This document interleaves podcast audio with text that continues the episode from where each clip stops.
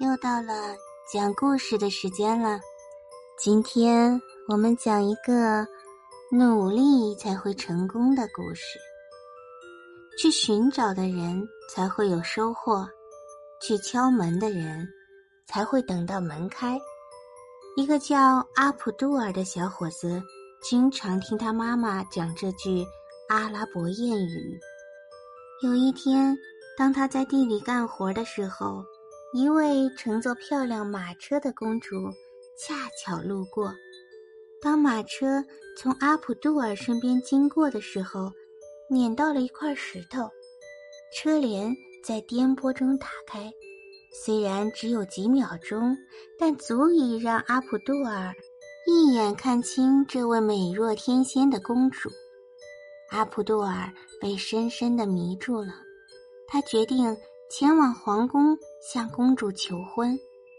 国王和蔼可亲，所有百姓都可以去见他，所以阿普杜尔成功的见到了国王。阿普杜尔说。国王陛下，我从前一直过着平静的生活，从未尝试去得到什么。但我的母亲每天都会对我重复一句话：去寻找的人才会有收获，去敲门的人才会等到门开。现在我来到您面前，用我的真心向您提出请求，恳求您把女儿嫁给我。这个小伙子。竟然想娶公主，在场的人都笑他不自量力，甚至还有人说他应该受到惩罚。但国王认为他勇气可嘉，亲切的与他交谈之后，派人把他送走了。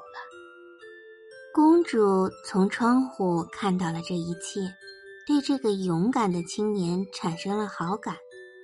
阿普杜尔没有气馁。他每天都来皇宫，重复着同样的事。久而久之，国王开始厌烦他了，决定找个理由让他打消这个念头。国王对他说：“如果你要娶我的女儿，必须完成一个困难的任务，以证明你配得上她。有一颗价值连城的红宝石遗失在底格里斯河里。”如果你能把它找回来，我就把女儿许配给你。阿普杜尔很开心的接受了任务，他每天都去河边用桶舀水。他想，只要把河水舀干，他就能到河底寻找宝石了。他工作的太卖力了，河里的鱼儿怕他真的把河水舀干，就把那颗宝石。扔进了阿普杜尔的桶里，阿普杜尔高兴地回去找国王，国王只好遵守他的承诺，阿普杜尔和公主结婚了，从此过上了幸福的生活。故事讲完了，宝贝们，你们是不是已经进入了甜甜的梦乡呢？晚安，亲爱的。